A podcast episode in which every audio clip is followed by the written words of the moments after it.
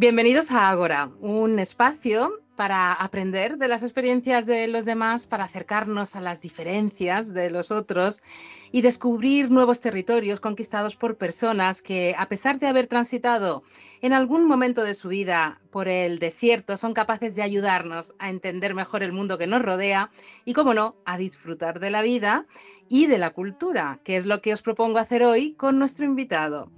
Acabo prácticamente de cerrar la última página de un libro que me ha entusiasmado. Estoy hablando del primer caso de Unamuno, de Luis García Jambrina, publicado con la editorial Alfaguara. Y para mí es puro Jambrina o puro Unamuno, depende de cómo se mire, porque el autor juega a difuminar un poquito las fronteras entre los personajes y eh, la realidad que se van confundiendo en un territorio donde la literatura, la filosofía y la filología no son repudiadas, ni muchísimo menos, y mm, no sucumben a los aires de grandeza de las ciencias y de este nuevo Dios que es la inteligencia artificial. El primer libro que leí de Jambrina fue el manuscrito de Barro, fue así como lo conocí.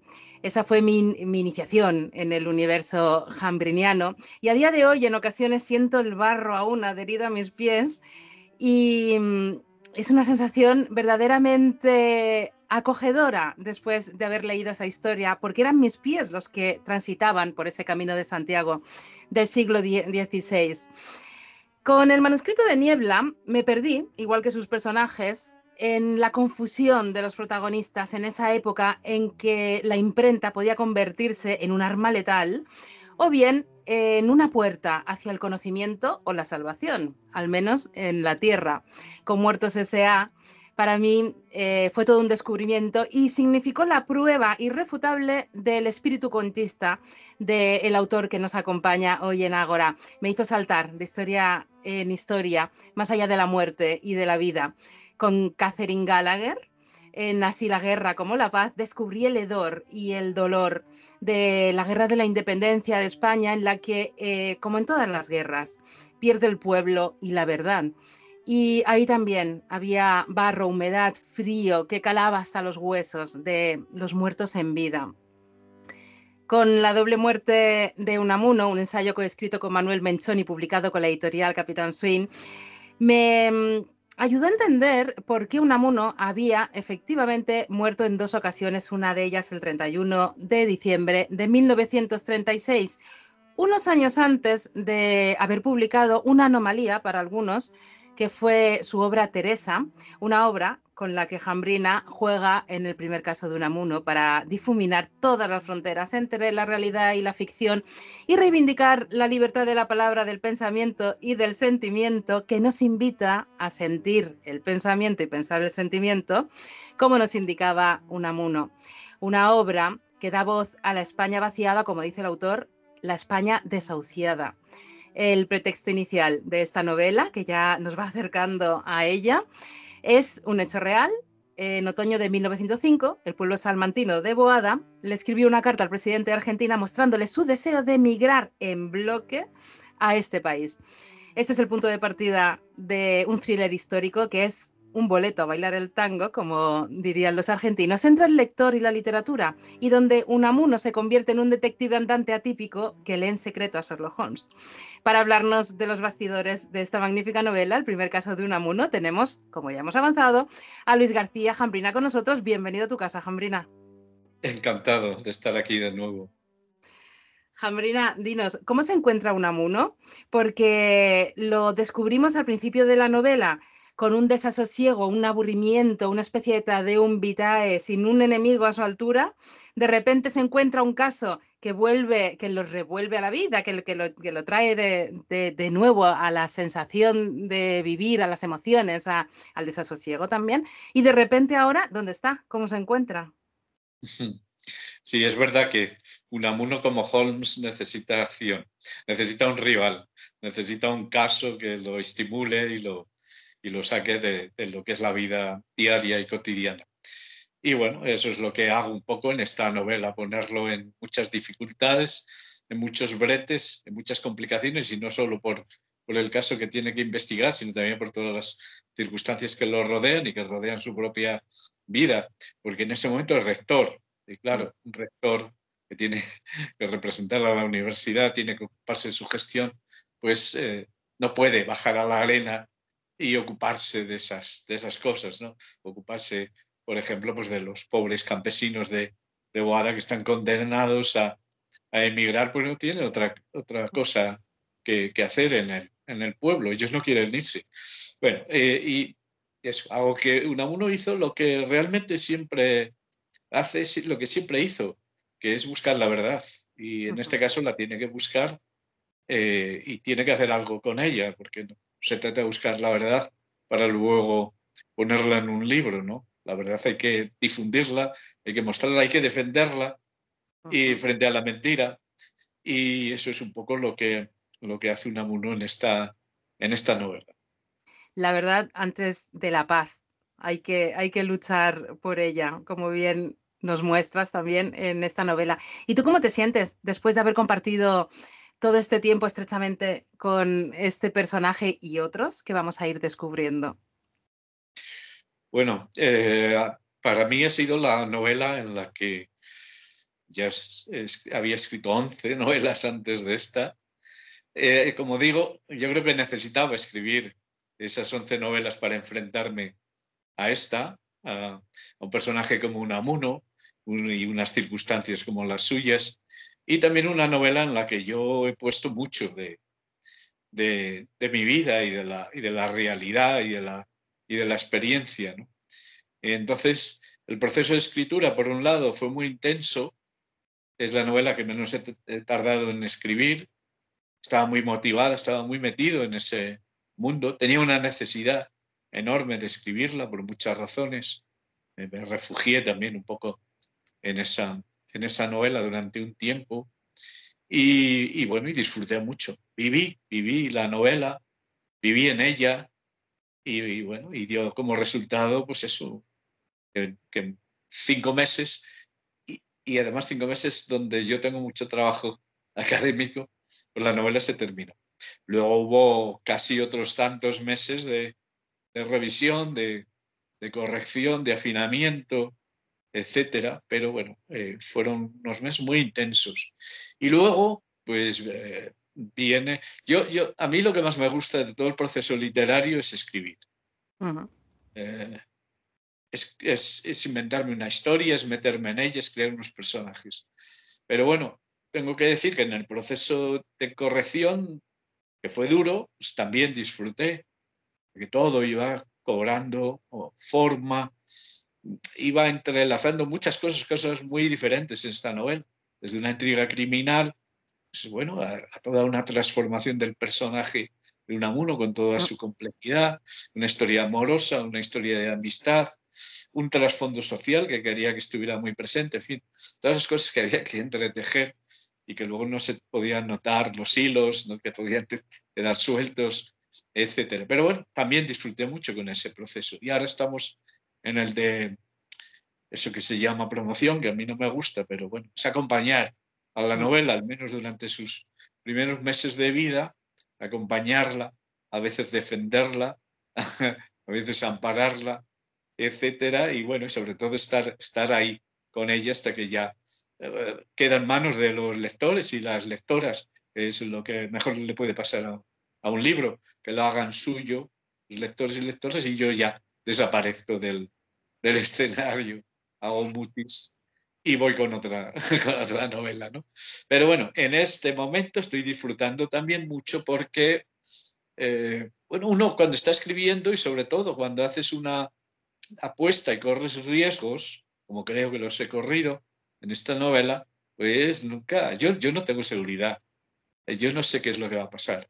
Es más, creo que puede pasar cualquier cosa desde el silencio absoluto o que sea todo un malentendido, que nadie vea lo que yo veía cuando lo estaba escribiendo, a que de repente veas que sí, que está llegando el personaje, que está gustando. Y eso que Unamuno es un personaje difícil, muy controvertido, tiene muchos detractores, mucha gente que no, que no quiere saber nada de él, que no lo lee, eh, etcétera, por prejuicios de tipo religioso, de tipo político, ideológico, lo que sea.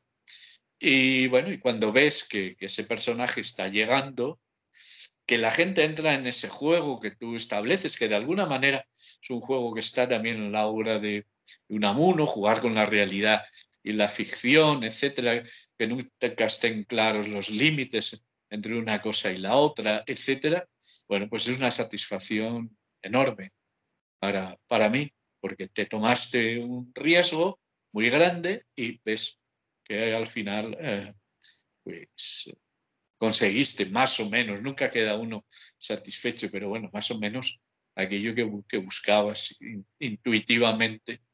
Y bueno, la respuesta está siendo enorme y, y por parte de todo tipo de personas y que, a veces te, dejan, te conmueven, ¿no? Ayer me escribió una profesora de secundaria jubilada de Barcelona, diciendo que había que acababa de terminar la novela y que le había encantado y señalándome algunas de las cosas que más la habían conmovido y algunas de ellas tenían que ver con su profesión de profesora ya jubilada de clásicas. Entonces, bueno, eso de que todo el mundo vea algo en esa novela, eh, que la hace suya esa novela, porque tiene estos elementos, etcétera, que son, eh, eh, que es la vida, ¿no? Porque mm. estamos en una novela que el personaje es literario, el trasfondo es muy literario, histórico, etcétera. Sin embargo, yo creo que es una novela traspasada de, vida, ¿no? Por lo tanto, pues una satisfacción enorme también con, con ello. Y además, pues todavía no ha acabado, todavía estamos empezando este, ¿no? no me he metido con ninguna otra obra porque quiero eh, disfrutarlo, eh, asimilarlo bien, porque claro, como ya se ve desde el título, pues tengo la intención de que haya más novelas con una, una protagonista. Recoges al, al, principio una cita de T.S. Eliot que dice, si uno puede realmente penetrar en la vida de otra época, está penetrando en la propia vida. Y se puede extender también en si uno puede penetrar en una novela como esta, está penetrando también prácticamente en las entrañas del autor. ¿Qué opinas de esto? Te has hecho a ti mismo inmortal, en cierta manera, porque estás ahí. Ya, lo veremos.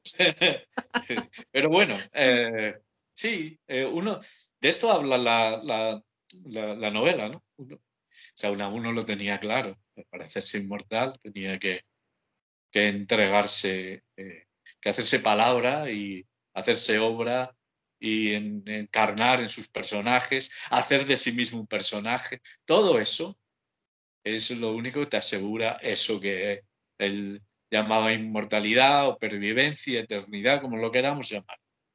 Eh, bueno, uno sin querer busca eso, busca eso también. Y, y sí, siento que, siento que, que, yo soy esa novela, realmente. Siempre, siempre pasa, ¿no?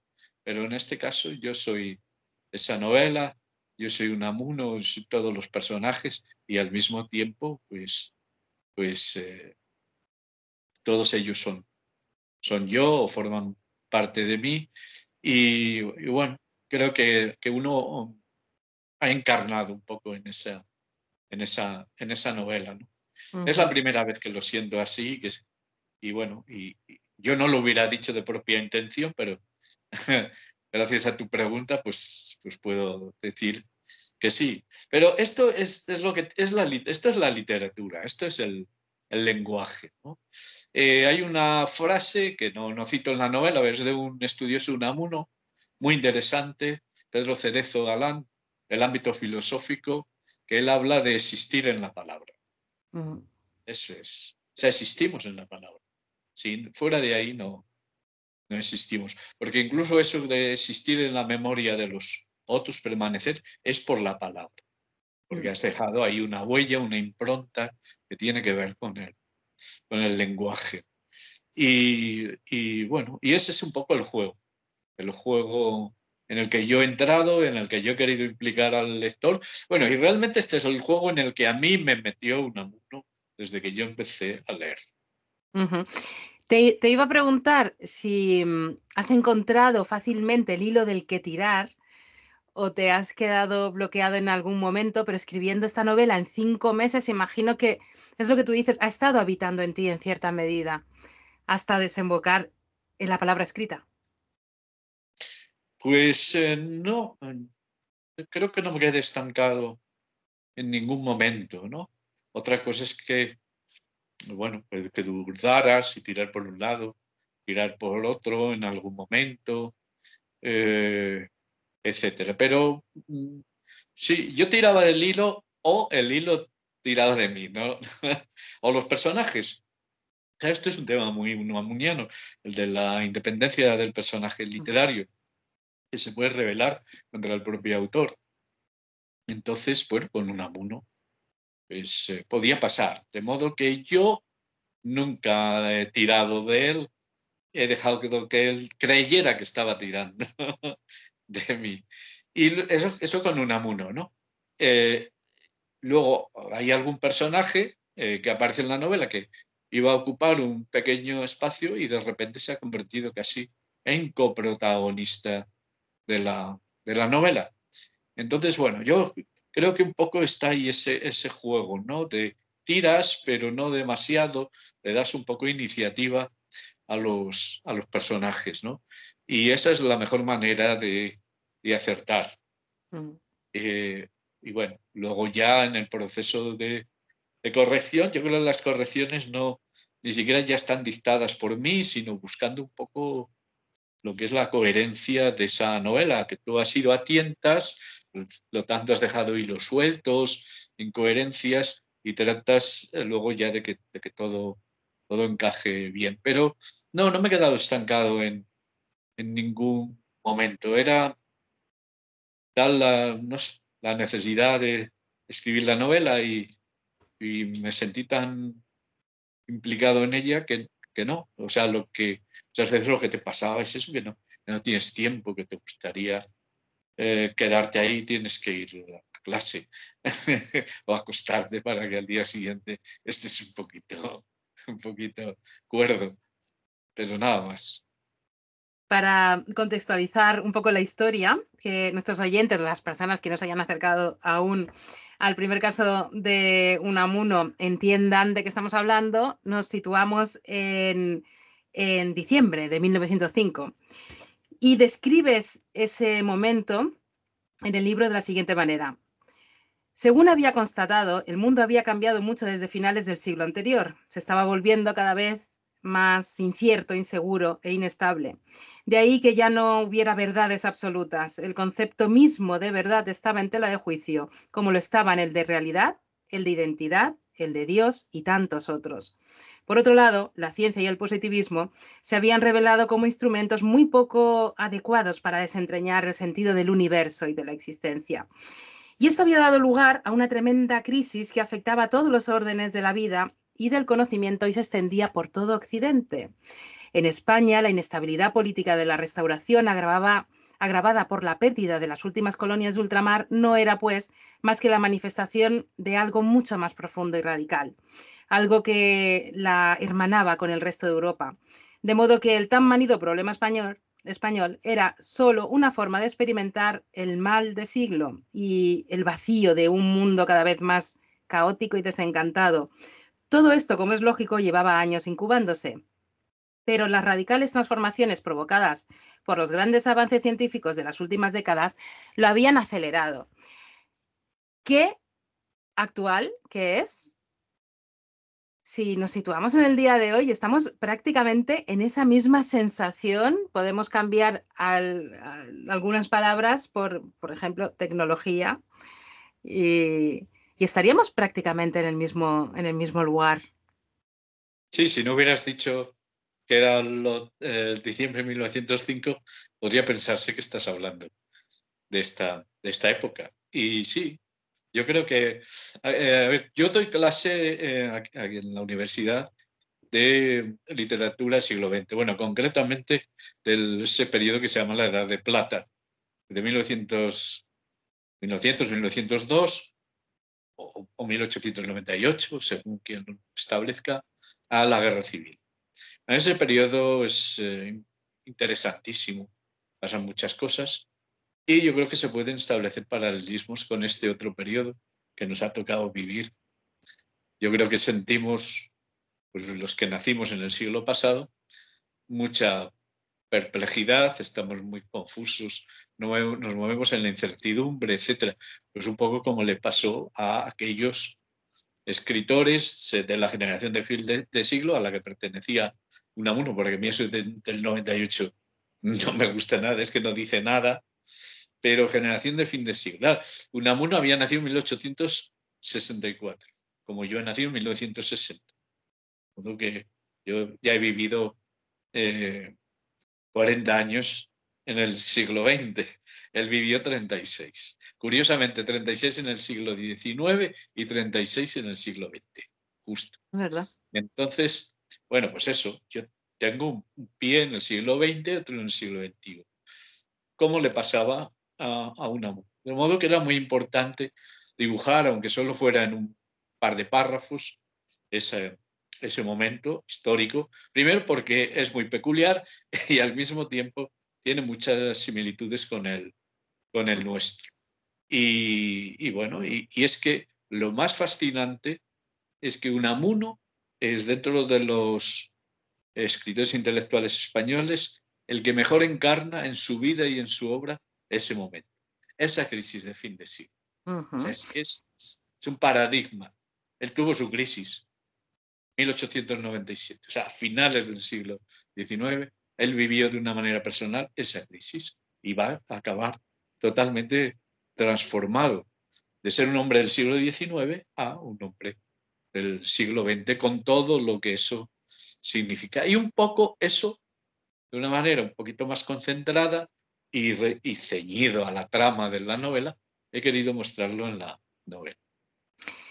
En ese contexto tenemos al pueblo de Boada, como hemos dicho al principio, que quiere emigrar en bloque a Argentina porque no podían seguir cultivando sus tierras y viviendo del campo como lo habían hecho hasta ese momento por la reforma que hubo en ese momento agraria. Em, y actualmente también, por hacer una analogía, nos encontramos en un momento en que el campo, el campo se está revelando y está, em, está manifestando que no van a poder continuar en estas condiciones. Encontramos aquí también ese malestar. Espero que no se dé una situación como la que se da y que vamos a ver dentro de un momentito en, en Boada. Bueno, esperemos que no, pero cosas están pasando. Están pasando en el sector agrario precisamente, ahora mm. mismo, no, no hace un mes, ahora, ahora mismo. O sea que sí, paralelismos los hay vivimos en una época también de restauración, mm.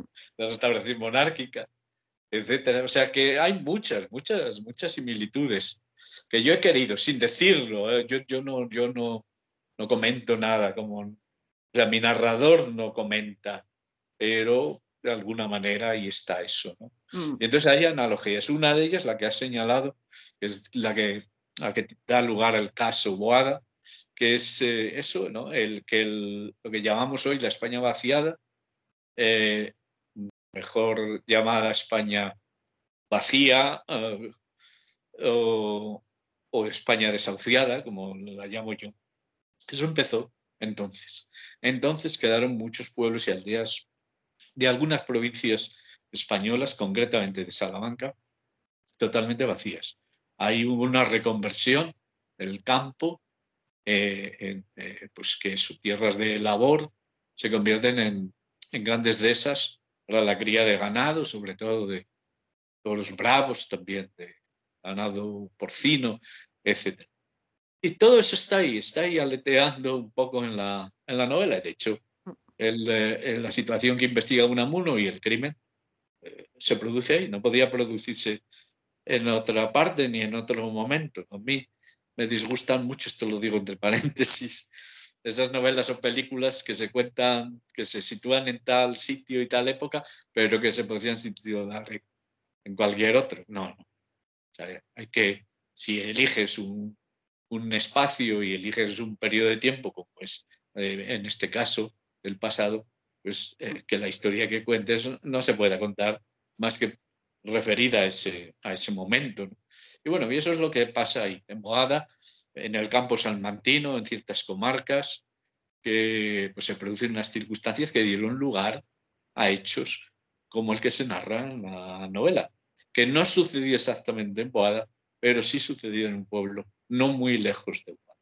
Yo lo que hago, que esto es muy frecuente en, literatura, pues eso, condensar eh, dos cosas que suceden en sitios y momentos diferentes en una, en una sola, como a veces condensamos dos eh, personajes en uno solo.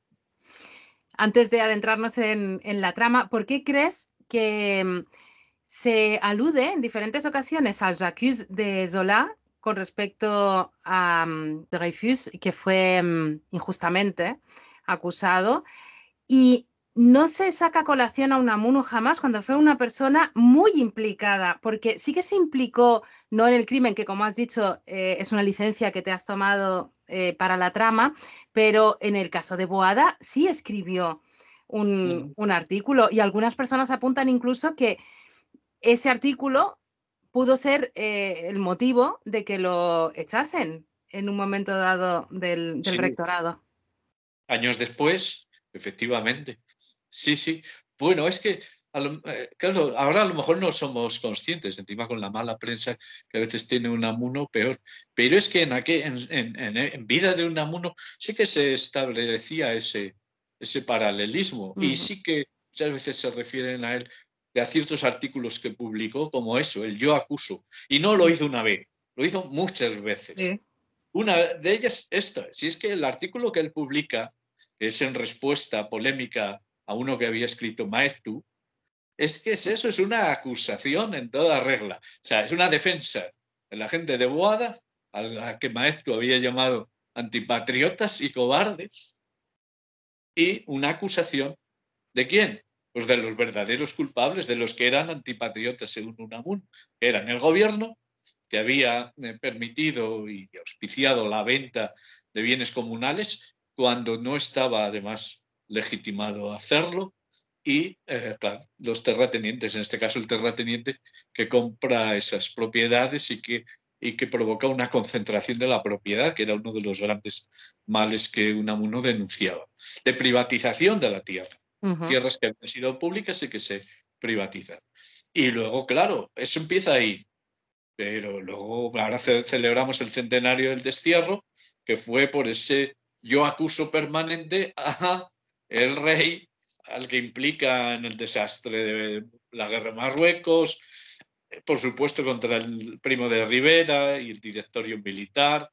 Eso es lo que hacía justamente Unamuno continuamente. Un padre de familia numerosa, catedrático, rector, etcétera, y sin embargo ahí se estaba, permanentemente acusando, diciendo las verdades que nadie se atrevía a decir Además, eso como colaboraba en muchos medios, tenía mucho predicamento, pues lo podía, lo podía hacer y lo hizo. Y hasta que llegamos al año 36, que siguió haciéndolo con todas sus, las equivocaciones que pudiera cometer, porque eh, no, e, uno no era Dios, no era omnisciente, a uno también se le podía engañar y lo engañaron eh, pero enseguida corrige el rumbo y lo corrige a base de bien. luego todo eso se silencia y no se entiende cómo fueron esos últimos meses de la vida de un amuno. O se le quita importancia o se le mm, mitifica. No, no, no hay que mitificarlo. Si lo que hizo fue, un, fue, fue heroico y al mismo tiempo trágico y quijotesco. Un Quijote. Pero fue también eso, una persona que estaba ejerciendo de intelectual continuamente, con esos yo acusos permanentes, con, todo tipo de cosas, ¿no? Mm. No, para su, no para defender al gremio de los catedráticos, no, no, para defender a los, a los campesinos, como le ocurrió. Y efectivamente, él, no, fue, no solo fue en Boada, luego empezó a promover campañas agrarias, a las que se fueron mm. sumando catedráticos intelectuales. Y ahí es donde parece ser que ya lo, lo, cesan como, como rector porque los nombraba a los rectores el ministro de Instrucción Pública, o sea que se jugó la carrera, se jugó todo eh, y al final se jugó la vida por hacer eso. Lo que tiene que hacer un intelectual, lo que hoy día debería hacer un intelectual, que se preciara de ser, acusar públicamente, no en nombre del partido contrario, no, no. Ahí eh, sin ideologías, diciendo la verdad en cada momento, vaya, aunque vaya contra ti, y es un amuno lo sabía muy bien, dentro de él pues se guerreaban diferentes posturas, diferentes yoes. No era de una pieza, y él lo tenía asumido. Y ese Unamuno lo vamos descubriendo en el primer caso de Unamuno. En la trama aparece, todo comienza, no vamos a desvelar ningún, ningún detalle que no se pueda desvelar, así que las personas que no hayáis leído el libro, no os preocupéis, aquí no vamos a hacer lo que se llama ahora spoiler, pero em, al principio se encuentra un cadáver debajo de una encina de Enrique Maldonado, que es eh, el terrateniente que se ha quedado con las, con, con las tierras de Boada. Y el árbol lo llaman árbol maladado. Y yo he encontrado un árbol maladado, que yo no sé si te lo has inventado o te has fijado en ese árbol que está en Vizcaya, que se llama el árbol malato de Lujando o árbol maladado. También lo llaman enfermo, gafo leproso. Y es muy curioso porque fíjate, dice, se encontraba en el camino de Vizcaya hacia Burgos acabó secándose y colocaron una inscripción como recordatorio, y ahora vas a ver por qué, porque venía muy bien para la historia. Porque según recoge el fuero viejo de Vizcaya, los hidalgos estaban obligados a seguir sin sueldo a su señor feudal hasta ese árbol, pero no más allá. Por lo tanto, se convierte así en una frontera de, servilismo, ¿no? Bueno, tienes, o de, servidumbre. Tienes que acompañar al señor feudal hasta aquí, a partir de ese árbol ya no tienes por qué hacerlo sin sueldo.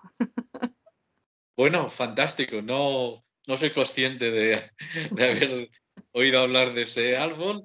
Me gusta porque tiene mucha carga simbólica. Mm. Ese límite, efectivamente, de ese árbol eh, en, la novela estaba a las afueras del pueblo, eh, camino de la finca del, propietario, ¿no? del terrateniente. O sea, estaba justamente ahí en ese, en ese límite ¿no? de, del pueblo era de, los, de los boadenses y eh, luego estaba lo. Y ahí es donde, donde está. Tengo que decir que es, eh, este detalle de que el cadáver aparezca debajo de una encina a las afueras del pueblo tiene que ver con el verdadero crimen que a mí me inspiró, es el de Matilla de los Caños del Río, que así se llama este pueblo, y que efectivamente eh, en el año 1880 mataron a un capataz, no al propietario. ¿Por qué? Porque los propietarios generalmente no iban a ver sus tierras. Iban a cazar alguna vez con sus amigotes, pero no iban. Compraban a distancia a través de alguien, de un capataz, de un procurador, lo que fuera, y no iban. Entonces mataron al, capataz y lo dejaron a las afueras del pueblo junto a una encina marcando además territorio, porque en Matilla el terrateniente no solo se había quedado con las tierras, sino también con el pueblo entero, con sus calles y sus casas. Lo único que reclamaban los vecinos eran los huertos que ellos mismos habían plantado y habían creado detrás de las casas. Pero vale, te quedas con todo, las calles, los pueblos, las tierras, pero los huertos son nuestros. Y ahí se inició el conflicto y por eso acabaron matando al capataz, porque el, dueño no se bajaba de la burra. Se mandó un procurador para que defendiera sus intereses. Ni siquiera les quiso dejarlos. Entonces de ahí saqué este detalle, lo trasplanté, nunca mejor dicho, por un árbol. Pero claro, y encima, lo que estás contando, encima en, el, en el País Vasco, de donde viene nuestro querido don Miguel, y, al, y algo que tiene que ver eso con la tierra, el árbol todo, todo casa, me parece maravilloso. Es la magia de la literatura que, que, que, sobrevuela un libro, siempre una creación sin que seáis conscientes muchas veces de lo que estáis escribiendo, llega a vosotros de alguna manera y ahí está.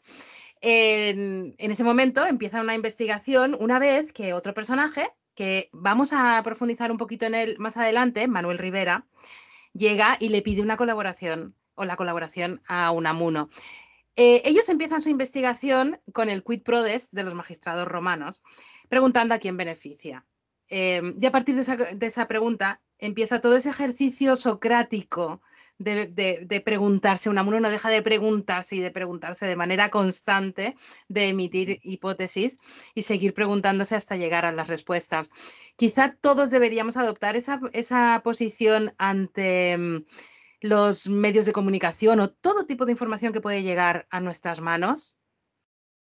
Sí, sí, sí. Hay que hacerse preguntas continuamente y hay que ponerlo todo en tela de juicio. Esa es otra. Unamuno eh, lanzaba esas acusaciones en nombre de la verdad, y, pero buscaba la verdad siguiendo ese método socrático. ¿no? Mm. Y bueno, y el lenguaje, el propio lenguaje, ¿no? Buscar en el origen, en la etimología, en los usos las palabras te revela mucho sobre la realidad, sobre una sociedad, sobre algún hecho, ¿no? Entonces, eso, él, eh, él, busca la verdad a, través de las preguntas. O sea, realmente el buen investigador no es el que da respuestas, sino el que hace las preguntas adecuadas y no para y sigue haciendo y nunca para y vuelve a poner en juicio lo que antes eh, había pensado hasta llegar a la, a la verdad. Ese, ese, es el método un poco, bueno, intentado eh, traspasar a la, a la, novela y que tiene que ver pues con su formación. Claro, es un, estamos ante una persona primero que es un catedrático de clásicas, conoce muy bien el lenguaje y los orígenes del, del lenguaje, en este caso, pues castellano y los orígenes de las palabras del castellano y eso, eso le da cierta, cierta ventaja. Eh, es un pensador, es un filósofo, eh, etcétera. O sea que no solo es la observación o el método científico, no, no. Él, reúne ahí muchas características. Le da mucha importancia también al, mundo de las emociones, de los sentimientos. Esto también es muy unamuniano a partir de determinada fecha, etc. Pero sí, el método, ese es el método, el mm. método adecuado para ir eh, eh, haciendo que, que, salga la luz de la verdad, como la comadrona ayuda a que nazca el, niño. ¿no? También hay algo que me ha gustado mucho, es cómo nos va sumergiendo en el erotismo de las palabras que estaba tan presente en Unamuno, vamos a ver su lado más erótico de diferentes maneras, tanto de manera carnal como de manera filológica. Y en un momento dado, cuando se encuentra con un alfarero, dice la frase, ojalá yo fuera capaz de moldear las palabras con esa maestría. Y me ha parecido tan bonito entre eso y la imagen de Ghost. hacer, y, hacer el amor con las palabras.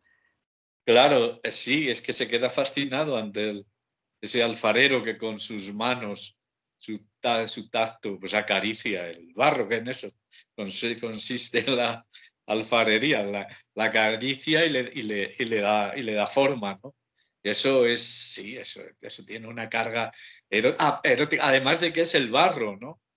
que cuando entra en la alfarería, eh, dice, que él siempre, dice la novela que siempre pensaba en el Génesis, ¿no?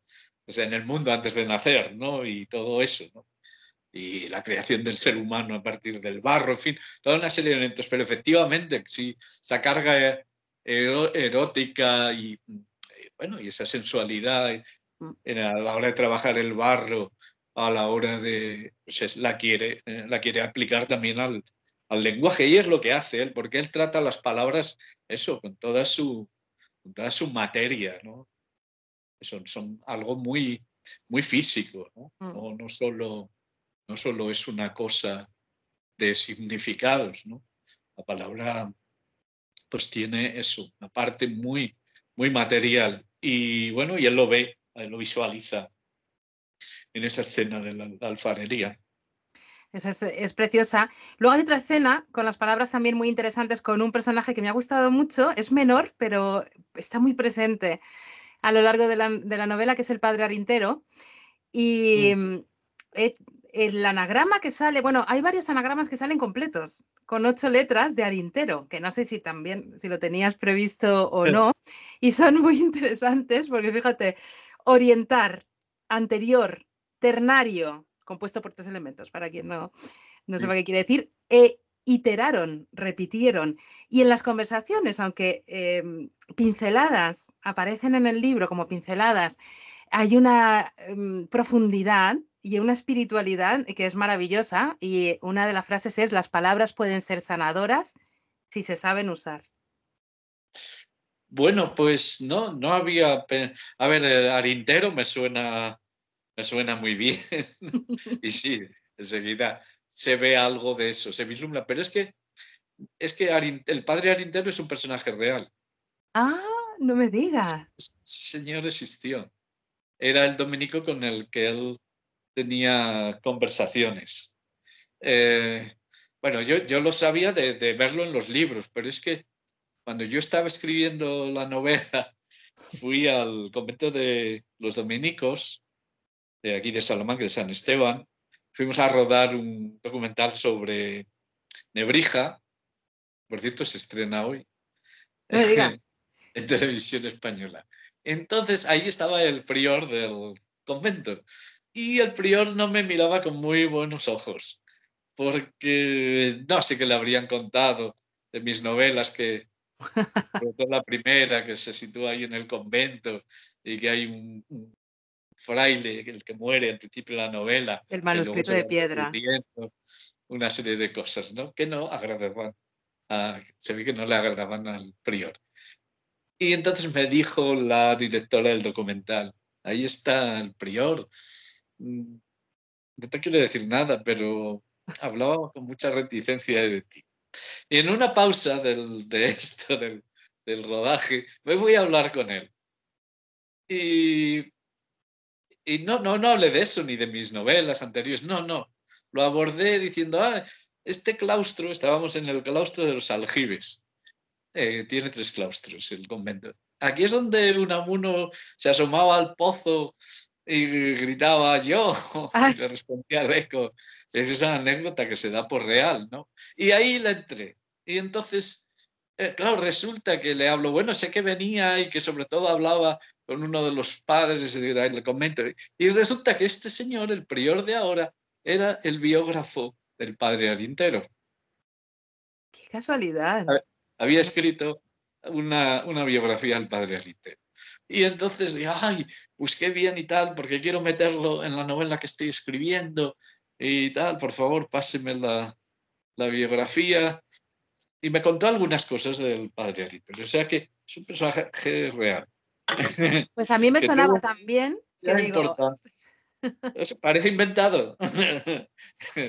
Al revés que lo del árbol, que parece que lo has tomado de la realidad y te lo has invitado y luego coincide con la realidad. Pero en este caso es, y claro, esa relación de Unamuno con este, no es el único cura con el que tuvo muchas conversaciones. Le gustaba mucho hablar con los curas, pero era un poco provocador, ¿no? Porque siempre estaba a ver, a ver cómo, ah, con lo de la fe. Yo es que quiero creer, pero no, y entonces el padre Alintero decía, bueno, pues tiene usted que hacer esto y lo otro. Pero Unamuno venía en plan racional, racionalista, porque todavía no había dejado su racionalismo atrás. Y este hombre ya se enfadaba un poco, porque claro, ya le he dicho lo que tiene que hacer y tal, la fe no es una cuestión no es una cuestión de la razón, o se tiene o no se tiene, pero hay cosas que ayudan a tenerla. Bueno, pues ese era el padre Arintero, un personaje que yo quería meter en la novela y lo pude meter porque me topé con el prior. y ya además me congracié con el prior. Pues fantástico, así. Además es que tiene mucha sonoridad, eh, mm, es muy sonoro, suena a música, Arintero, parece que...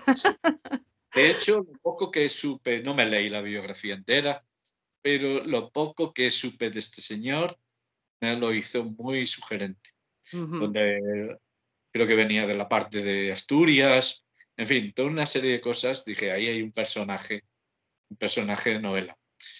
Y luego eso, el, el, apellido, pues eso parece que te lo has inventado y que estás transmitiendo pues algunas de las cosas que tú has dicho, porque todo, todo el, en, en un amuno, todo todo parece que todo tiene, tiene su sentido. Pero no, esto te lo brinda la realidad. Mm. Si hablamos de personajes, ahora sí. Manuel Rivera es abogado y recurre a la ayuda de un amuno en un momento dado Y, en, y por momentos se convierte un poco en ese Orfeo de niebla, eh, porque es testigo de los soliloquios prácticamente de Unamuno, o incita en un momento dado a que hable, pero son más bien tipo monólogos ahondando en, en, los conceptos y en los sentimientos que cualquier otra cosa. Y también se convierte en testigo de su dolor por una suerte de amor. Sí, bueno, el personaje es un personaje importante. El principio es el ayudante. Eh, todo detective tiene un ayudante, eh, pero yo creo que cubre más funciones dentro del texto. A ver, eh, el hecho de que sea un abogado y que haya un abogado ahí también tiene que ver con la realidad. Hubo un caso, el caso Malladas, del que un alumno mío, exalumno quiero decir, y escribí un libro que tuvo bastante éxito, no sé si fue el año pasado, hace dos años, eh, Los crímenes de Malladas. Y entonces hay un momento, es, no es una novela, es, él lo contó, hizo una investigación, él lo contó, lo contó pues eso como una especie de reportaje, etc. hay un momento que habla del abogado de unos jornaleros que le escribe a Unamuno y le manda un informe sobre el caso para que Unamuno se sume a una campaña en apoyo de esos jornaleros. Eso a mí ya me inspiró para lo de el caso Boada y la defensa. Pero bueno, eso, eso es lo que hizo él, eh, en todo caso, cuando publicó aquel artículo. Entonces, bueno, pues eso, quise que fuera un abogado, da la perspectiva mm, así más, más legal de las cosas, etcétera, es algo más joven, eh, más ingenuo también, etcétera. Entonces, es ese personaje que se complementa, que es contrario, discuten, etcétera, y luego se acaban haciendo muy amigos, ¿no? Y formando una pareja, pues como las grandes parejas de la historia de la literatura y fundamentalmente dos, son Don Quijote y Sancho y Holmes y Watson. Yo he querido fundir los cuatro y bueno, y dar lugar a esta pareja porque estaba todo justificado, o sea, Unamuno es Don Quijote, siempre se identificó con él y es contemporáneo de, de Holmes. Y, lo, lee, en secreto. Sus, sus aventuras, ¿no? Entonces, bueno, pues un personaje, eso, importante. Se llama Manuel por Manuel Menchón. Te lo iba a preguntar, te lo iba a preguntar. Estuvo ahí un poco en el principio de, de este proyecto, en el sentido de que yo lo consulté con él y él me animó mucho. Habíamos escrito el libro eh, aquel. Y bueno, y Rivera es por el rector de, la universidad porque fue el que nos puso en contacto a Manuel y a mí en su día para que escribiéramos ese libro. En realidad el rector se llama Rivero yo, y aquí he optado por la forma eh, Rivera. Pero bueno, estos elementos siempre trato de que todo tenga una conexión con la realidad y cuando no la tiene resulta que aparece, luego me entero de que como el árbol aquel la tiene. Entonces eso, un personaje que yo en las próximas novelas quiero que sea recurrente, que parezca, que parezca siempre, porque bueno, da esa otra perspectiva, ¿no? Más legalista. Mientras que Unamuno no, no, era, no era así, tomaba las decisiones que cada momento requería. Unamuno eh, era un hereje, lo de hereje, y así lo llamaron, no era solo en la cuestión religiosa, era un hereje en todo. Pero el origen de la palabra hereje, que él la tenía muy presente, hereje era el que elige libremente. Y eso es a lo que deberíamos aspirar todos, a elegir libremente, no por lo que nos digan o porque pertenecemos a tal partido, a tal asociación. Elegirle, el que elige, el que se atreve. ¿Sabes qué es? Es un atrevimiento, porque mm. si eliges libremente te está saliendo del, del, del, del, corral, del recinto, ¿no? Eh, y, bueno, y, te estás saliendo a la intemperie. Y Unamuno siempre fue eso, una persona independiente, un hereje. Mientras que el otro, pues, le frena un poco y le dice, bueno, es que estas cosas no se pueden hacer, o, o lo que sea, sí. Mm. Em, y juegan al ajedrez, bueno, juegan, Unamuno juega con Manuel al ajedrez, pero juega con él, jugando al ajedrez. también cuando y le deja un poquito de espacio como tú has podido hacer con Unamuno para que crea que domina una partida antes de darle la última la última estocada. Es muy interesante esa transición de ese juego hacia otro. Tampoco vamos a hablar mucho de eso porque como em, está muy ligada a la evolución del personaje, vamos a dejarlo para que los lectores lo vayan descubriendo poco a poco porque es muy bonito ver cómo evoluciona Unamuno. Si hablamos de personajes, tenemos que hablar de un tercero que compone esta especie de triángulo que se llama Teresa. ¿Quién es Teresa? Bueno, eh, Teresa es ese personaje al que aludía un poquito antes, ¿no? Iba a tener una pequeña presencia en algún momento de la novela, pero que empezó a, conquistar terreno y presencia y se convierte pues en una de las coprotagonistas, ¿no? Es un personaje además que muchos lectores y lectoras ya me han dicho que les ha gustado mucho. Pero bueno, nació un poquito, pues eso, eh, por, no por casualidad, ¿no? pero que, eh, que creció mucho desde el proyecto inicial. Bueno, como siempre, eh, Teresa está inspirada en dos cosas. Una fuente literaria, que es un libro de Unamuno que se titula Teresa, un libro que casi nadie ha leído ni conoce, incluidos mis propios colegas, e incluido yo hace unos años. Un libro que ha quedado ahí como un libro maldito de Unamuno. ¿no? Y, bueno, pues yo quería jugar con él porque eso, Teresa es el nombre de este personaje, de esta joven anarquista catalana. Y luego Teresa también se nutre de la realidad, no solo de la literatura. O sea, en cuanto al libro de Unamuno, yo imagino que Unamuno, años después de publicar ese libro, que lo publica en el año 24, hace 100 años, pues había tenido, pues se había enamorado de alguien, de una tal Teresa, había renunciado a ese amor, ese amor pasional, eh, por ser fiel a su mujer, que representa el amor costumbre, que es el que defendía Unamuno.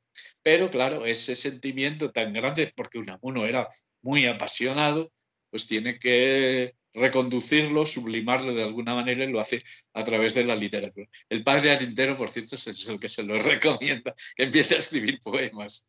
Entonces, bueno, ahí imagino que hay una historia real, que puede que la haya, ¿eh? puede que la haya, no lo sabemos. Hay poca gente que se ha ocupado de este libro, se, ha especulado. Pero bueno, y luego la, la parte real pues tiene que ver con mi propia vida, experiencia. Yo cuando empiezo a escribir esta novela, estaba envuelto en una ruptura amorosa que me dejó bastante eh, tocado y me trastocó bastante la vida.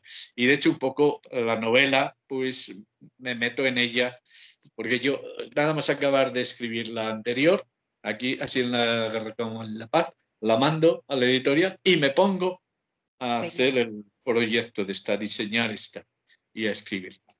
Eh, no dejo pasar un tiempo, como suele ser habitual en mí y en casi todo el mundo.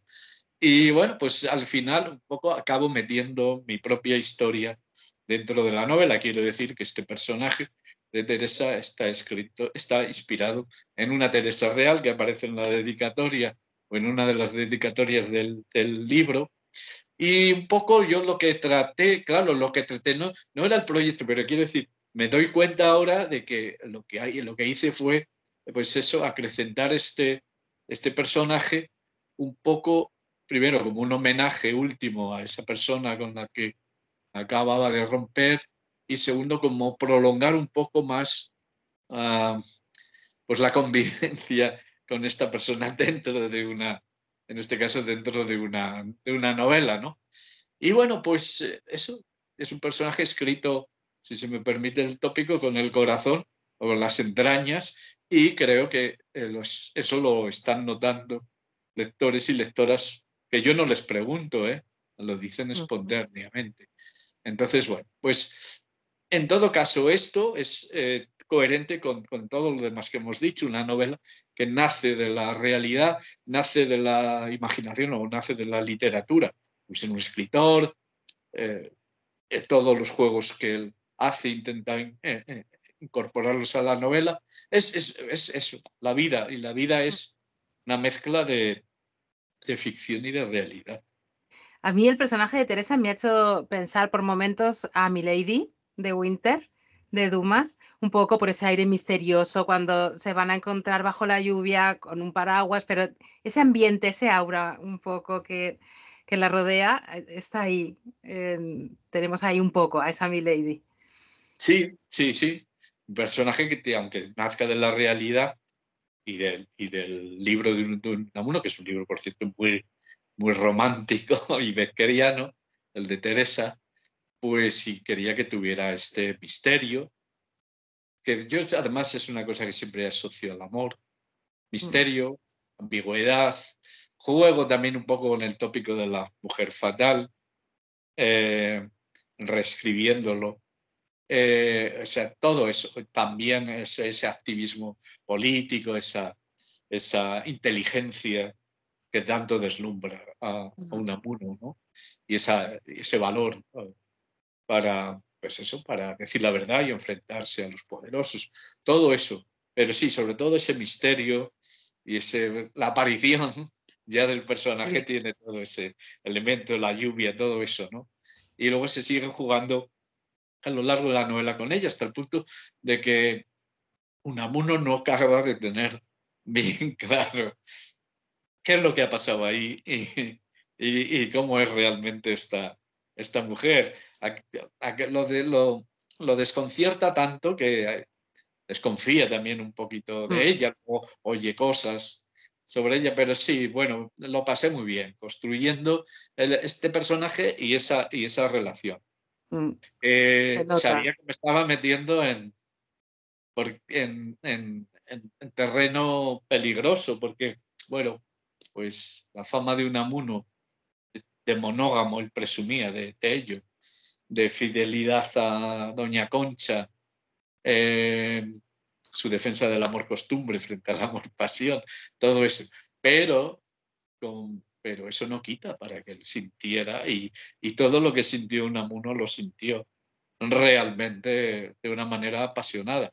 Por eso tuvo que, que convertirlo en poesía, si no hubiera sucumbido a esa relación. Teresa es lectora también de Unamuno y en un café la descubre leyendo Pedagogía Positiva, que es un libro, bueno, el libro de, Unamuno, que, Amor y Pedagogía. Que, que, critica justamente la, pedagogía, el positivismo en pedagogía del siglo XIX. Em, que también estaría muy de actualidad con la época eh, que nos ha tocado vivir si cambiamos eh, el positivismo un poco por esa, el furor tecnológico, podríamos encontrar un paralelismo. Así que es una lectura que recomendamos también a nuestros oyentes, ¿no? Ya que estamos, vamos a... No lo había pensado, pero, pero efectivamente.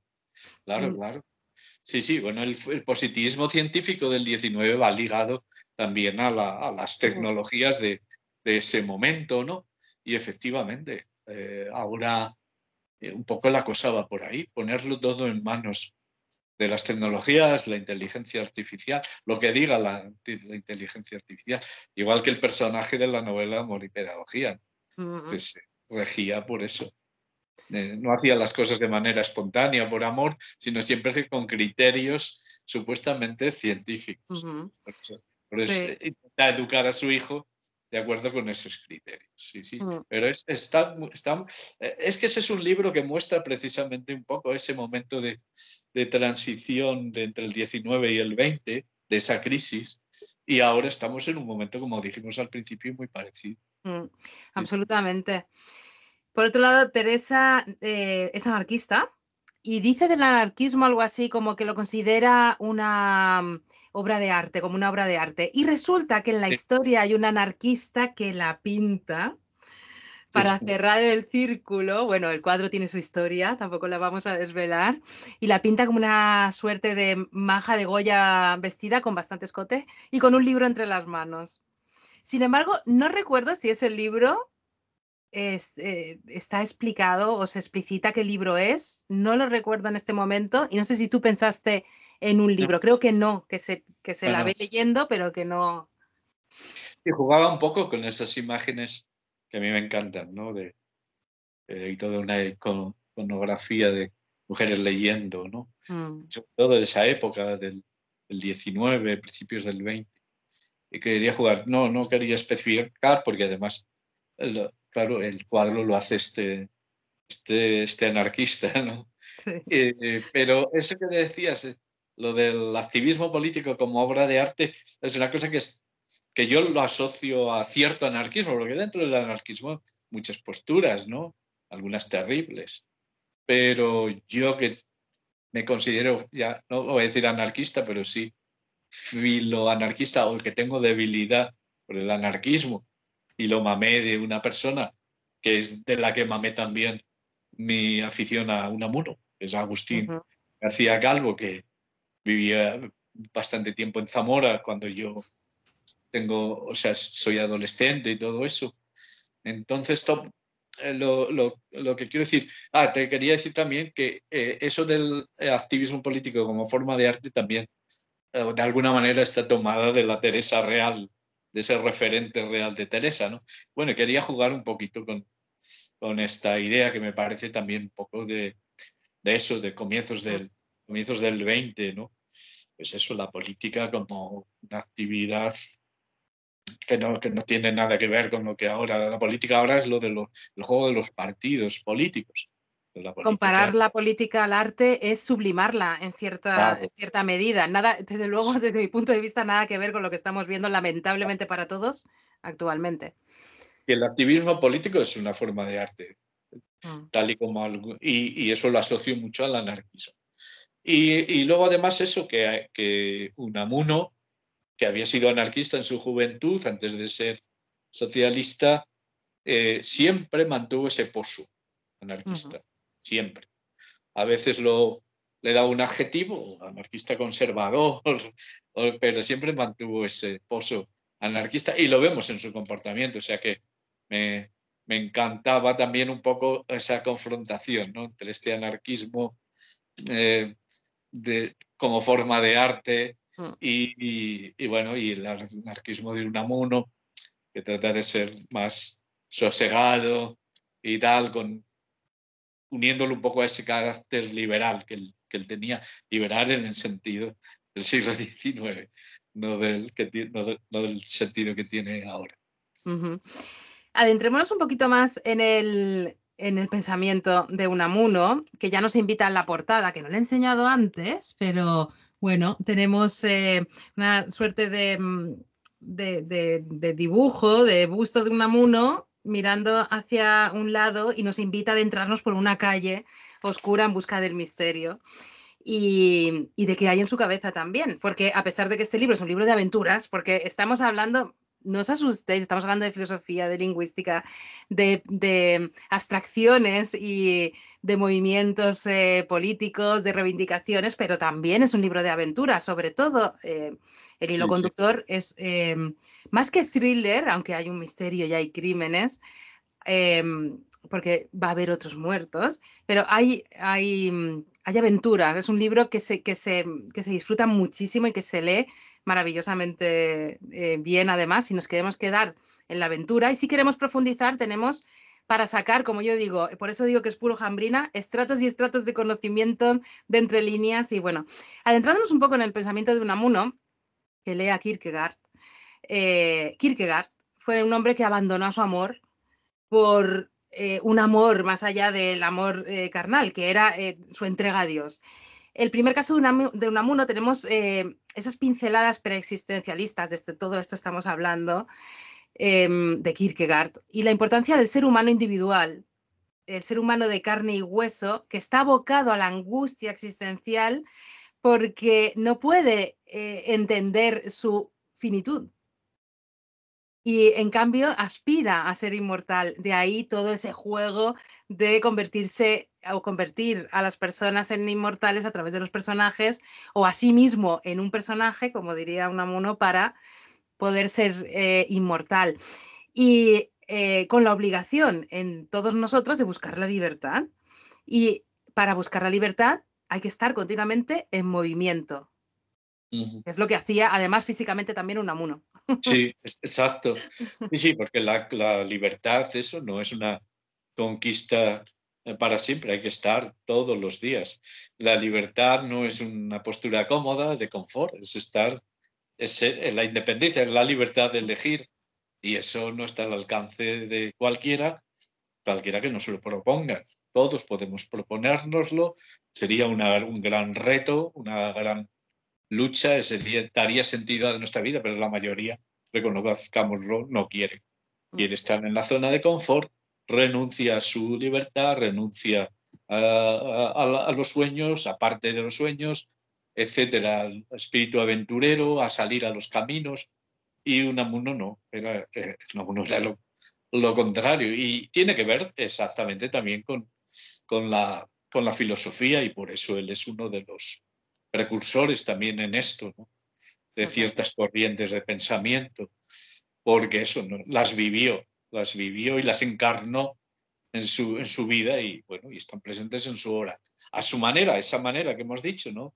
Estar siempre cuestionándolo todo, haciendo preguntas, etcétera. Y tiene que ver precisamente con ese carácter de uno andariego, caminante, que aparece mucho en la novela, entre otras cosas porque es un mundo rural y tal, pero él camina, tiene las grandes zancadas, como si está mucho tiempo encerrado en, tiene mm. que salir, aunque solo sea ahí al campo de, San Francisco, eh, que, estaba cerca de su casa, o a la carretera de Zamora, etc. Y siempre estaba haciendo excursiones.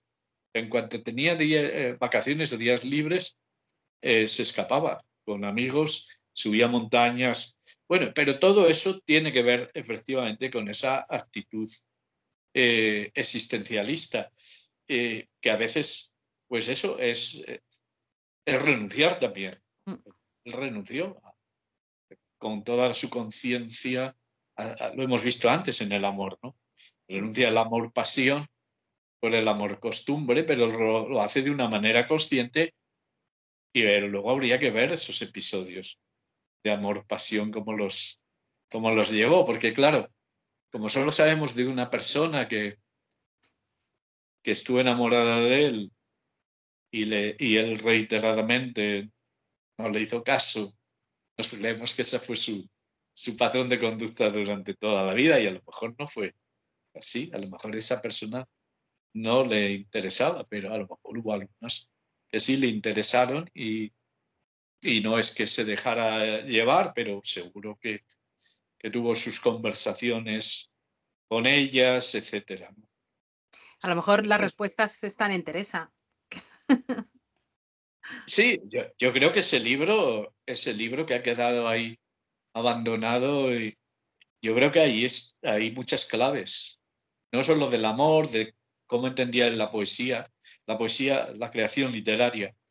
Era ahí está eso que decíamos antes, la vía de la inmortalidad, de, permanecer, de existir a través de la palabra, eh, etcétera. O sea, es, en ese libro creo que hay muchas claves de todo. Algunos las han atisbado, algunos, muy poquitos, de los miles de estudiosos de uno. Entonces el libro hay que rescatarlo y por eso lo he querido meter en la novela y por eso esta mañana he terminado una introducción a una edición que vamos a sacar aquí de, ese libro. una edición conmemorativa, pero he querido ponerle un estudio donde yo reivindico ese libro, diciendo, pero en primer lugar, que no es un libro de poemas, una nivola. Y tiene sentido dentro de las nivolas de Unamuno. Y ahí está todo. O sea, su concepción de la poesía, del amor, eh, etcétera, etcétera. Y, de, todo, de todo lo demás. O sea, que es un libro importante también en ese terreno del pensamiento de esas posturas. En él dice eso, porque estamos en la época de las vanguardias. Cuando escribe ese libro era el año 23, de las vanguardias. Todavía el ultraísmo español estaba coleteando un poco. Y él dice, bueno, los ultraístas y esos ismos, sí, sí, los programas son muy... Pero luego en la práctica, nada. Y dice, y yo no soy de, de, programas, yo no soy de programas ni de preceptos. Eh, la poesía es herejía. Es admirable. Si tú crees que si Unamuno hubiese tenido WhatsApp, lo hubiesen echado de todos los grupos los que pertenecía. hubiera cerrado la cuenta, lo tengo, lo tengo súper claro. Totalmente. Cada canal, cada canal nuevo pues genera también sus mecanismos de, de defensa. Y a él, claro, es que él era muy, o sea, tenía muy, mm, era muy poderoso en cuanto al manejo y en cuanto a decir eh, las verdades. Y eso no se hubiera tolerado, no se toleró en su momento y, no, y ahora menos. Mm. Se le hubiera callado de otras formas distintas. Ya, ahora ya generalmente no es necesario meter a nadie en la cárcel, aunque casos hay. Pero siempre hay formas de acallar a una, a una persona y, y, con él se hubieran ejercido. Pero él hubiera seguido y seguido y seguido. Si no es por ahí, hubiera ido por, por allá. Por otro camino. Sí, sí. Y, y bueno, es lo que le pasa cuando, cuando muere, ¿no? Es una persona a la que no se la podía comprar, no se la podía sobornar, eh, no se la podía amedrentar. ¿Qué mm. haces con una persona así? si quieres acallarla, no queda más remedio que neutralizarlo, dicho finamente, o dejándolo fuera de, juego. Entonces, pero bueno, lo, lo gracioso es que en las redes sociales, bueno, yo solo conozco una realmente, ahí tenemos a un amuno continuamente citado y apareciendo, me parece maravilloso. Y yo que estos días he estado colgando algunos tweets que hablan un poquito del destierro y bueno, bueno, que aprovecho para invitar a la gente que nos esté escuchando y viendo, y lloviendo, y si está lloviendo también, que eh, lleguen al Twitter de Jambrina, porque Jambrina está poniendo, pues como está diciendo, fotografías, está hablando de algunas anécdotas y es muy interesante el, extender el libro, ¿no? A, las redes. Y es muy curioso además. Sí, sí más que no se trata de promocionar el libro, sino extenderlo. tiene que ser algo vivo, aparte de un objeto estético que lo es, etcétera. Algo vivo que está ahí, que tiene que tener ramificaciones. Libro nace de la vida y tiene que volver a la vida. Si no. Hablando de vivo, vamos al pensamiento vivo de Unamuno. En una conversación que tiene con Manuel Rivera, Manuel Rivera le dice: Al escucharlo se me antoja usted una enciclopedia andante. Y dice: Nada más falso rechazó él con firmeza. Una enciclopedia, al igual que la simple erudición, es como un cementerio del conocimiento, esto es, algo muerto, estéril y embalsamado. Yo abogo por la palabra viva, el pensamiento vivo, ese que nunca se detiene ni cesa de cuestionarlo todo, ni siquiera a mí mismo. Retiro entonces lo de enciclopedia, pero no lo de andante, pues observo que no se cansa nunca de caminar porque estoy acostumbrado a ello, explicó don Miguel. Para mí, el contacto con la tierra y el aire es vital. Caminando me siento libre, libre y abierto a todo. De hecho, parte de las vacaciones las paso haciendo excursiones con los amigos por el campo y la montaña. Tendría usted que verme ascender hasta las cumbres y descender por los desfiladeros. Qué bonito es eso de la palabra viva, el pensamiento vivo que habita en un amuno en continuo movimiento. Ya lo hemos abordado un poco, pero es fantástico. Y leerlo en esta historia, además, que es que también nos invita a adentrarnos en la investigación, que está viva, que, se bifurca como la vida y que, que nos sorprende. Sí, sí. Eh, claro, el pensamiento vivo, muy importante. Mm. el pensamiento que no se detiene nunca. Es que todo cuadra en, en, amuno. Sin embargo, tiene fama de ser eh, contradictorio, en ese mal sentido de la palabra. Que ahora dice esto, luego según le pete o según por provocar. No, es que si el pensamiento no para, ahora está aquí, luego está allá y tiene que someter a juicio lo que ha dicho antes. No es que esté que pretenda decir las dos cosas y menos al mismo tiempo. Es el pensamiento como decía la canción de Aute, ¿no? El pensamiento no puede tomar asiento. Bueno, el, pensamiento es estar de paso, siempre de paso. es, eso del pensamiento es que eh, Unamuno es el que más lo ha encarnado. la otra persona que, eh, que, de alguna manera hereda esto es eh, Agustín García Calvo, que he mencionado antes, ¿no? siempre hablaba de esto, ¿no? La voz viva, el pensamiento vivo, la poesía viva.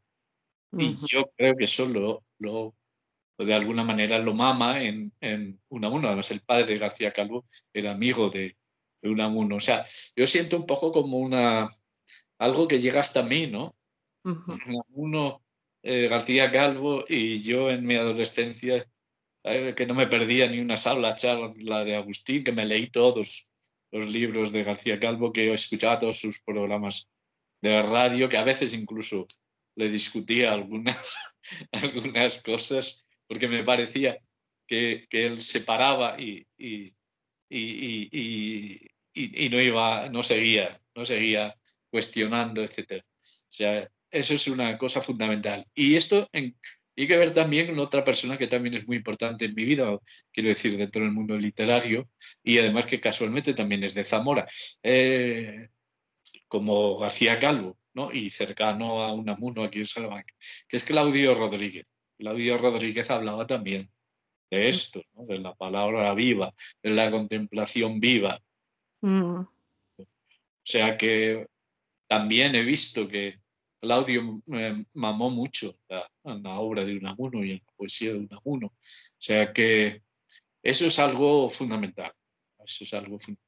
La palabra viva, el pensamiento vivo, que no para, mm. no, no coagula, no cristaliza en ideas. Exactamente, como un jardín. A mí me gusta equipararlo siempre a un jardín. Y esto que decías es muy bonito, lo de que todo confluye, ¿no? Hasta llegar a, a Unamuno y luego de Unamuno a este libro. Y mm, las personas que vais, eh, o los que vamos leyendo a otras personas, vamos asimilando parte de esas personas dentro de nosotros.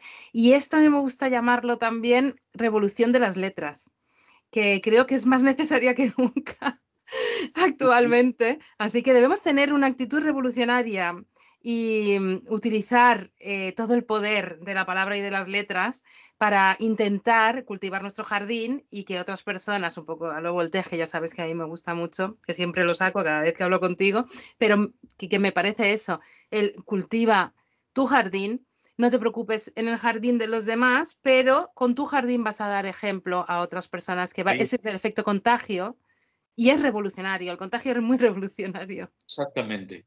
Y ahí has logrado con, que concuerden dos cosas que parece que, no pueden concordar, que es lo, la lucha social o la perspectiva social con lo individual. exactamente. Era un eh. gran individualista, defensor del individuo. Él se define a veces como un solitario. Pero, no idiota. No idiota, eso, el que se aparta de, los demás, no. Y eso no está reñido con tener un espíritu crítico, ser un luchador, estar con la sociedad, estar con los campesinos. Es que él lo encarnó eso. o sea, aquí no se trata de decir yo opino, no, no, es que él lo hizo. Entonces hay que eso, cultivar, cultiva tu jardín y, que sirva de, de, ejemplo a los demás. Todos cultiváramos libremente en nuestro jardín, pues al final todo el mundo sería un jardín. Mm, totalmente. Y no un destrozo, como está, como está siendo. Muchos de los males que, mm, que nos que, que, acontecen en, en, nuestra época, pienso que vienen de la mala interpretación de las palabras o el desconocimiento de las palabras. De la misma manera que se desconoce qué es una contradicción y se cree que, es, pues lo que has explicado tú antes, ¿no? que Unamuno estaba muy presente, pero era porque él estaba en evolución. Cuando estás en evolución, no eres la misma persona ayer que hoy. Entonces es posible que avances en tu pensamiento. Eso es evolucionar. Si no, estaríamos involucionando o convirtiéndonos en cualquier otra cosa, pero no en seres pensantes. Y, y lo que digo es el poco amor y el poco, eh, la poca importancia que se le da a la comunicación más allá de intentar masificar a las personas para manipularlas. Pero más allá de eso es vacuo, no hay nada. Sí, sí, claro, la comunicación eh, en, la sociedad, en el mundo que vivimos, es eh, el arte de mentir. El arte de comunicar es el arte de mentir, de imponer un relato, eh, etcétera, etcétera. Y, y esto es justamente lo contrario de lo que aquí estamos comentando de que nos ofrece un amuno y que dices, si ya no solo, es que un amuno además es el gran defensor de la multiplicidad, de que dentro de cada uno de nosotros y nosotras hay muchos yoes. Es que eh, para empezar no somos un, un yo único, inmutable, sino un yo múltiple y que está cambiando continuamente. Absolutamente. O sea que es que eh, es ejemplar en todos los, en todos los sentidos, ¿no? Eh, y, bueno, y se da la circunstancia también, pues eso, como, como eso, eso que plantea Unamuno, pues eso luego lo vemos en otras personas. Por ejemplo, acabas de mencionar la importancia que es eh, conocer el lenguaje, el origen de las palabras. Mm. Para mí, no sé por qué, pero los grandes pensadores o aquellos que a mí me más me han influido, sin que yo haya leído sistemáticamente a todos, que no es así, pero de los que yo he ido leyendo, los que más me han influido son justo aquellos que tienen un dominio del lenguaje y conocen la etimología de las palabras, el origen. Unamuno García Calvo, cuando empezaba a analizar algún asunto, lo primero que hacía era eso, buscar la etimología de esa palabra, cómo luego eh, se había ido transformando el sentido de esa palabra, e, etc. Y, ya por salirnos del ámbito en castellano, pues hay eh, Nietzsche, por ejemplo, ¿no? Mm. pensador, eso que tenía también un conocimiento del griego y del latín enorme, enorme. Y eso le daba, ah, lo capacitaba y le daba esa libertad que también él tenía, incluso para equivocarse. Ahí no vamos. Mm. Pues bueno, para mí estos, estos tres pensadores de diferente tipo es, están unidos por eso. Primero, por hacer un pensamiento vivo. Segundo, por ese por, lo importante que para ellos era el lenguaje, el, origen de las palabras, la etimología, porque conocían, porque todos ellos de alguna manera eran profesores de, mm. griego o de, o de latino, eran humanistas, vamos. Tenemos ese humanismo y esa reivindicación en el libro, pero no vamos a decir nada más, porque la verdad se encuentra también en los clásicos pero ya no podemos ir más allá de la conversación, lo, haremos fuera de micrófono, pero efectivamente es una de las reivindicaciones y también le va a servir en un momento determinado a un amuno para llegar a ciertas conclusiones. En sus reivindicaciones dice eh, en un momento determinado que podría considerarse que el pueblo no es verdad, no es en verdad soberano más que en las revueltas y en los motines. Lamentablemente volvemos otra vez a hacer una equiparación con nuestro tiempo. Que se ha cedido la soberanía, no precisamente a los más capacitados, a los más sabios, como en, algunas culturas o antaño podíamos ver en, en algunos lugares, no, sino a los más necios, a los más macarras. Porque esta mañana lo pensaba, antaño, en mí, cuando yo era joven, un macarra era un macarra. Mm. Y ahora los macarras se han metido en política. Esa es la. Esa es la da, vergüenza ajena. La soberanía la hemos delegado en los peores, no en los mejores, sino en los peores. Quizá es para hay un sí. Quizá hay un paralelismo en, em, en el momento que empezamos a desprestigiar o estigmatizar las, la palabra, las letras, empezó a horadarse este agujero, donde nos encontramos hoy un poco el agujero del, conejo. sí, Una operación de, una operación de destrucción, de derribo. Por eso están quitando las humanidades. No, no hay ahí, no es algo, no es algo, eso tiene un sentido. Y, y el descrédito de la verdad, de la era de la posverdad, todo eso, si es que todo, es una operación, todo es una operación de dominio absoluto y eso, ya hemos cedido la soberanía y ya está, ya no, ya no, ya no queda nada, ni siquiera la libertad de pensar. Por el momento sí la tenemos. Si no la manifestamos, la tenemos, depende de cómo manifestemos una cosa u otra. en el primer caso de Unamuno, además ya casi para dejarlo, no te voy a robar más tiempo, que ya me estoy pasando de lo que te, había prometido, pero sabes que soy un vampiro. Y yo a ti te robo el tiempo de manera continuada y tú debes ya saber que esto va a ser así. no, lo, veo como una entrevista, ya lo sabes, sino una conversación que tenemos. Yo disfruto tanto que acabo de, mirar la hora y digo, madre mía de mi vida, pobre, pobre Jambrina, que siempre le hago lo mismo. Pero es que déjame, por favor, que lleguemos a esto, porque la reivindicación de la mujer, qué bonito, qué bonito lo que escribes. Dice Unamuno, no obstante, déjeme que le diga que no se imagina lo que se pierde, pues la mujer es por lo general muy superior al varón. Está hablando a Manuel, que no tiene, que no tiene pareja, porque supuestamente, no lo sabemos muy bien, pero ha podido llegar de una ruptura o de algo que le ha pasado con, alguna mujer. La estupidez masculina es una cosa formidable, lo queremos todo hecho, concluido, definido, formulable. Y la mujer está siempre haciéndose, siempre por hacerse, sin concluir nunca, indefinible, informulable, inclasificable, como la propia vida, como yo pretendo que sean mi pensamiento y mi forma de ser. Fíjense si son importantes las mujeres para los hombres. Deberían ser nuestro modelo, nuestro principal referente y acicate. Yo veo aquí, en estas palabras que, que en principio hablan de una mujer, la literatura. Yo he visto a una mujer que es la literatura enorme, con unos brazos abiertos, llena de luz y invitándonos a, adorarla casi. Sí, sí, es la literatura, es la vida. Yo creo que eh, esa, esa cita, que por cierto es de Unamuno, ¿eh? yo lo he tomado de Unamuno, yo a, veces retoco y tal, de acuerdo con mi manera de escribir. Hay que tener en cuenta que Unamuno eso escribía de una manera muy espontánea y tal. La cita suya, lo que dice, lo dice, lo dice él, me parece a mí también una cita maravillosa y que tiene que ver con muchas cosas que hemos dicho. Mm. Lo indefinido. Lo indefinido. No negarse, esto era muy de García Calvo y muy de Unamuno, negarse a que te definan, mm. negarse a definir a nadie. Definir es encasillar, definir, definir es reducir, definir es falsear. No, no, no.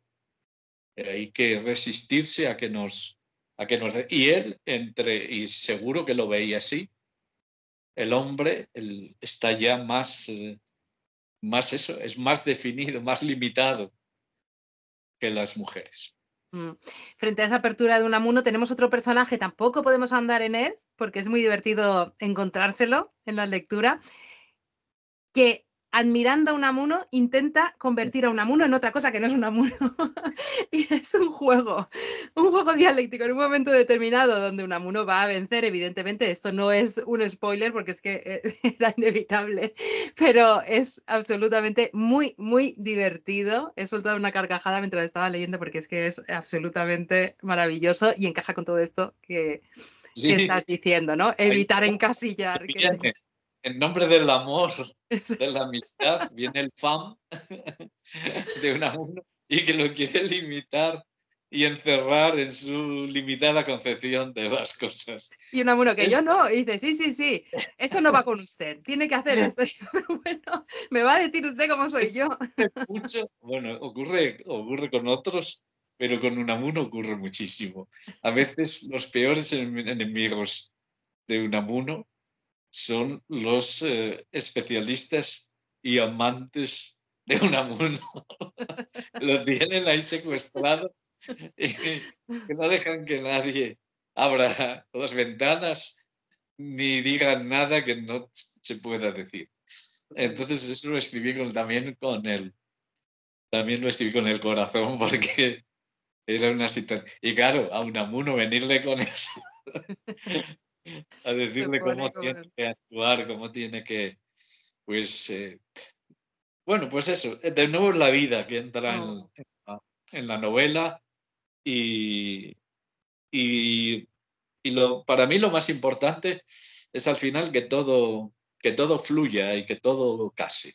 Mm. A meter ahí de repente una cosa porque se te ocurre y es una ocurrencia, sino que todo aparezca en su debido tiempo Es decir, que a veces suscitas la risa, a veces suscitas. Bueno, pues. Pero por eso. La novela para mí es eso. Es Mm. el, género, el género más libre. El género más libre que hay y donde cabe todo. Y, y aunque yo no soy un novelista experimental, como sí que lo fue Unamuno, pero intento, al menos dentro de, de esto, pues la novela como el territorio de la libertad. Sí. El romance ciego que hay, ahora que hablas de novela experimental, lo has escrito tú, ¿no? Eh, a ver, yo cuando no encuentro algo, lo tengo que inventar. A ver, me, no, me, topé, me topé con cuatro versos, creo que eran cuatro, eh, que los cita un historiador que dice que él estuvo investigando sobre el crimen este de Matilla de los Caños, pero que yo transfiero a Boada, dice que estuvo investigando y tal. Y este historiador pues habla de que se entrevistó con gente y cita uno, había una coplilla por ahí, tal, tal, y da cuatro versos, puntos suspensivos. Y yo, va, ¿pero dónde está esto? Busco en Google, busca tal. Quedo con él en Barcelona, porque vive en Barcelona. Está jubilado y vive allí. Y quedo con él en un, eh, donde quedé, donde, donde quedé contigo, Sí. en la librería está Finestres. Quedo con él y le pregunto, oye, esta copla copiaste. No, yo oí esos versos. ¿Y dónde, dónde puedo? ¿Quién, quién, quién te la dijo? ¿Dónde puedo yo? Nah, no di con ella. Entonces la completé yo. Pues está muy bonita. en ese momento oyes la cancioncilla. Dices, madre mía, esto ya es. eh, No, a ver, el historiador no puede. El historiador no puede. Tiene esto y se acabó. mm, No puede extralimitar. Y se extralimitan mucho. Mucho, mucho. sí, Pero yo, si no lo encuentro, pues tengo que inventármelo. Eh, Pero claro, intento hacerlo razonablemente bien. Y como me gustan tanto, además, esos géneros de poesía, sí. es los que yo empecé. Mi abuelo recitaba muchos romances de, del romancero de Zamora, del cerco de Zamora, y también cosas que tienen que ver con la religión o con la pasión y tal. Ajá. Entonces, bueno, pues ten- tengo ahí ese, un poquito ese oído y eso, y lo, y lo hice, y, y sí se, y ah, claro, además adaptándolo a, a- a la trama que yo estaba haciendo. mm. Si hubiera encontrado el poema entero, a lo mejor no hubiera cuadrado. Pues me ha gustado claro. mucho porque le da mucha vida a ese Claro. momento. Vas, eh, eh, es como, como, como avivar al pueblo, esa voz del pueblo, esa transmisión Avivar, oral. de- Avivar Totalmente. formas vivas de la literatura, que a mí siempre me han, a mí la poesía popular siempre me han, me ha encantado. siempre. Totalmente. Poesía popular. Igual que meto un fragmento de un artículo de periódico mm, o, o un poema de los que escribe Unamuno para Teresa, pues eso también me parecía. O sea, es que no lo podía dejar pasar. Digo, no, tengo cuatro, tres o cuatro versos, tengo que completarlo esto. Absolutamente. El saber popular o mm, la voz del pueblo y también va acompañado de traqueteos del tren, que es otro gran tema actual. Lamentablemente, Unamuno el pobre, si tiene que coger los trenes actuales, me parece que no hubiese llegado a la conclusión del caso en su vida.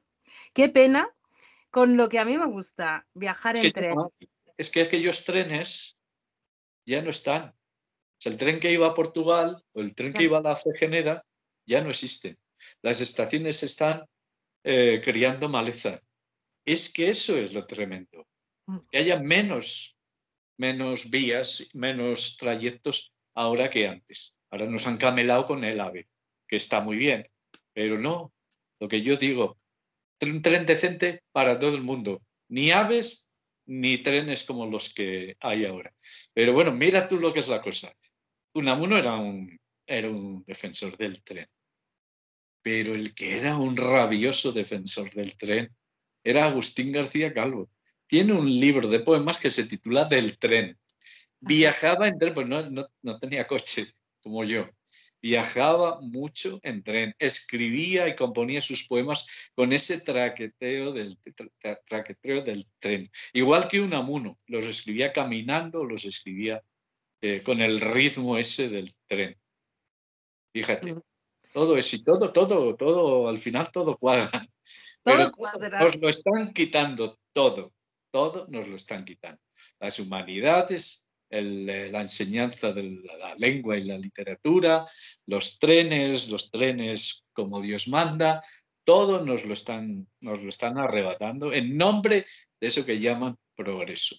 El otro día estaba hablando con un escritor y tiene toda la, razón, que dice, necesito leer buena literatura porque tengo la sensación de que estoy yendo hacia atrás en el estilo porque estoy dejándome a lo mejor em, contaminar por una literatura quizá más comercial, que es necesaria, que tampoco es una crítica a la literatura comercial, pero em, esa, esa inmediatez de hacer un churro y venderlo rápidamente y ponerte a hacer otro y no cuidar las, las palabras, el estilo la sintaxis, eh, revisar, habitar en las palabras.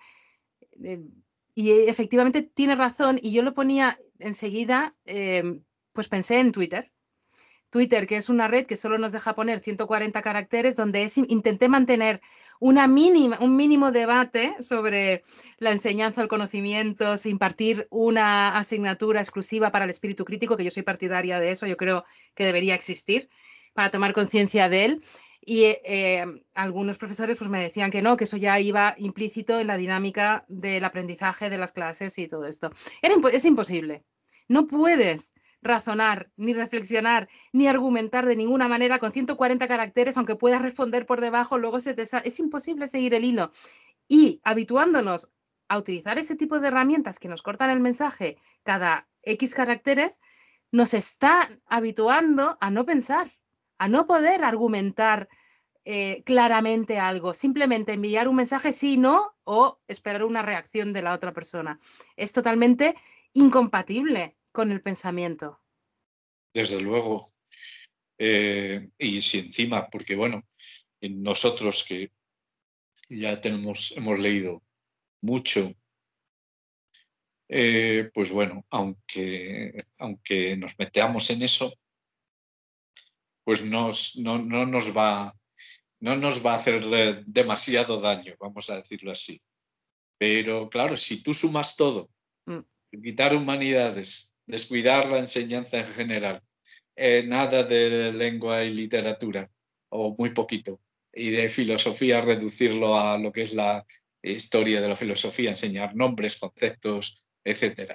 Y a tantas y tantas cosas, pues claro, al final estás creando un terreno muy abonado para que fructifique todo lo que tiene que ver con las redes sociales.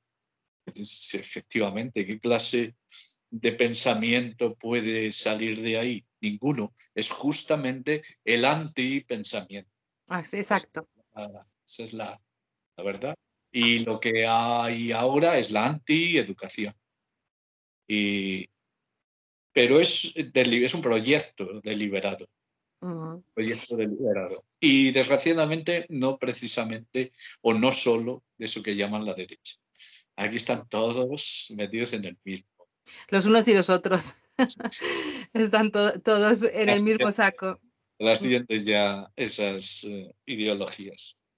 Para combatir todo eso, el primer caso de Unamuno. Vamos a dejarlo aquí. Te voy a dejar descansar, respirar, porque tienes una semana, estás teniendo, no dejas de viajar, de aparecer absolutamente por todas partes. Me encanta verte por todas partes. Ya te lo dije, no he, no he leído ni he escuchado ni una de las entrevistas. Ahora ya sí que lo haré porque yo tengo mi máxima de no escuchar nada antes de entrevistar a alguien.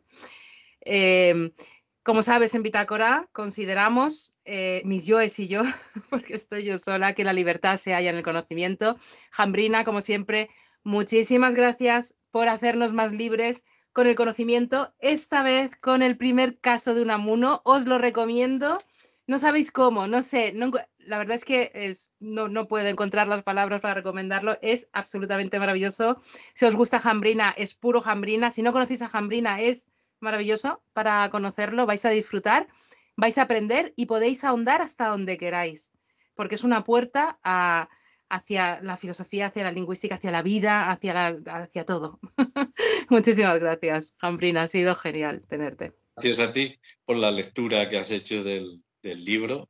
Te tengo un poco ahí como la lectora ideal y me preocuparía mucho si, si el libro no, no, te hubiera conmovido y suscitado lo que, lo que te ha suscitado. Y bueno, y gracias como siempre por, por eso, por, por, esta conversación, por tu saber preguntar, por tu saber matizar, por tu saber también eh, comentar y añadir, y añadir cosas. Un poco es, es eso. Esto deberías, las entrevistas deberían ser conversaciones que un poco parece como que han salido también de la, de la novela. Un libro tiene que generar ondas expansivas y, y, aquí desde luego ha, ha, ocurrido. Y bueno, y en estos viajes que, que tengo que hacer, pues también voy a intentar que surjan ondas expansivas. Eh, Unamuno va a ir a muchos festivales de novela.